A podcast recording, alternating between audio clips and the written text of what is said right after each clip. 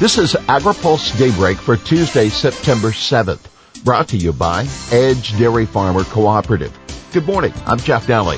Here's today's headlines. GOP Ag Committee members seek hearings ahead of reconciliation. FDA PFAS food results questioned by Consumer Reports. Republicans seek hearings on reconciliation package. House and Senate Ag Committee Republicans are urging the Food and Agriculture Climate Alliance to join them in calling on Democrats to hold public hearings ahead of considering ag spending and the $3.5 trillion budget reconciliation bill. Committee Chairman David Scott, a Georgia Democrat, has announced a business meeting for Friday to consider the reconciliation package. Like your members, we are deeply concerned about the impact that a hasty and partisan reconciliation bill of this size will have on the long-term viability of existing Farm Bill programs, a letter to FACA noted. And the House Committee's GOP leadership warned in a letter to Scott on Sunday that the committee's reputation for bipartisanship has been tarnished by actions of House Speaker Nancy Pelosi and Democratic leadership.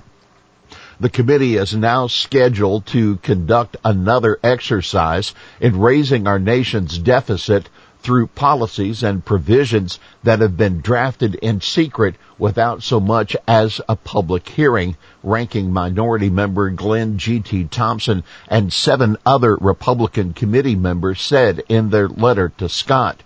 In August, FACA sent a letter to House and Senate leadership expressing support for voluntary conservation and climate programs, but cautioned it must also protect existing Farm Bill programs and do no harm through tax changes. FACA is made up of more than 80 member organizations who represent farmers, environmentalists, foresters, agribusinesses, food, ranchers, sportsmen, and state governments. View FDA's PFAS results with skepticism, Consumer Reports food policy head says.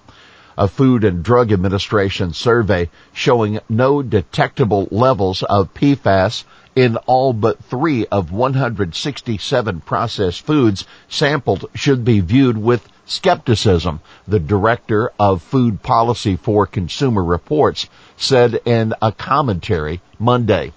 FDA released results August 26th, finding only 3 food products with detectable levels of PFAS, fish sticks, canned tuna, and protein powder. But FDA could only test for 16 of 600 of the PFAS currently in use, and the testing methodology used by the agency applied limits of detection and quantitation that likely underrepresented the presence of PFAS in food, Brian Ronholm said in an opinion piece posted on Food Safety News, which is published by food safety lawyer Bill Marler. Nor did the agency test for any PFAS used in food packaging, Ronholm said. The paper the agency released said, due to the limited data on PFAS in U.S. foods, further investigation is needed, especially on other types of highly consumed foods. The paper also cautioned that the limited sample size cannot be used to draw definitive conclusions. The chemicals are highly persistent and have been linked to increased risk of certain cancers and low birth weights. We'll have more AgriPulse Daybreak after this. Today's Daybreak is sponsored by Edge Dairy Farmer Cooperative, a powerful advocate in Washington for farmers throughout the Midwest. Dairy farmers have always been leaders in caring for the environment, and they continue to lead in addressing changing climate conditions. We believe environmentally focused policies affecting agriculture should be guided by farmers, grounded in science, driven by the market, and sufficiently flexible to allow for innovation at the farm level. Welcome back to AgriPulse Daybreak. Kraft Heinz to pay $62 million for long-running accounting scheme. Kraft Heinz has agreed to pay $62 million to settle charges brought by the Securities and Exchange Commission for recognizing unearned discounts from suppliers and maintaining false and misleading supplier contracts, which led the company to tout the resulting cost savings to the market, the SEC said in a release on Friday. According to the SEC, the company restated its financials after the agency began its investigation in June 2019, correcting a total of $208 million in improperly recognized cost savings from nearly 300 transactions.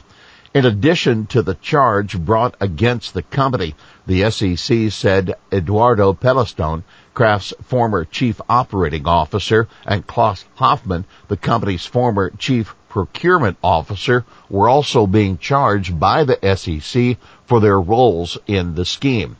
Pelleissone was presented with numerous warning signs that expenses were being managed through manipulated agreements with Kraft suppliers, but instead pressured the procurement division to deliver unrealistic savings targets, the SEC said.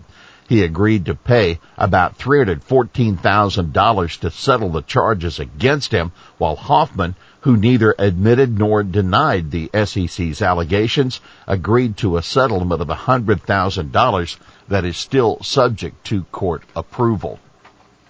Off the rails. KC Southern in limbo over Canadian rail proposals. Kansas City Southern stockholders are scheduled to meet September 24th to consider next steps after the Surface Transportation Board rejected Canadian National's proposed merger last Monday.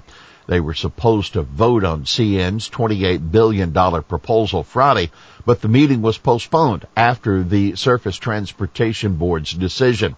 Canadian Pacific has given the company until September 12th to consider its $27 billion offer.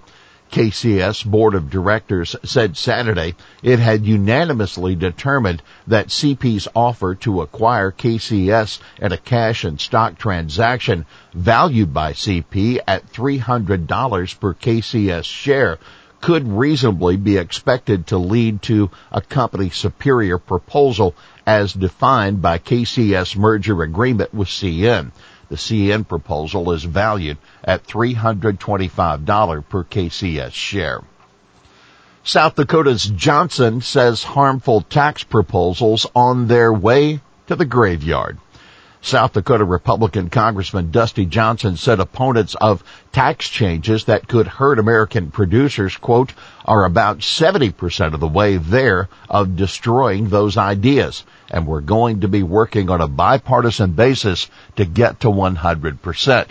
AgriPulse's Noah Wicks caught up with Johnson on Saturday at the South Dakota State Fair, where the congressman reiterated concerns from farm state Democrats and Republicans about elimination of the stepped-up basis.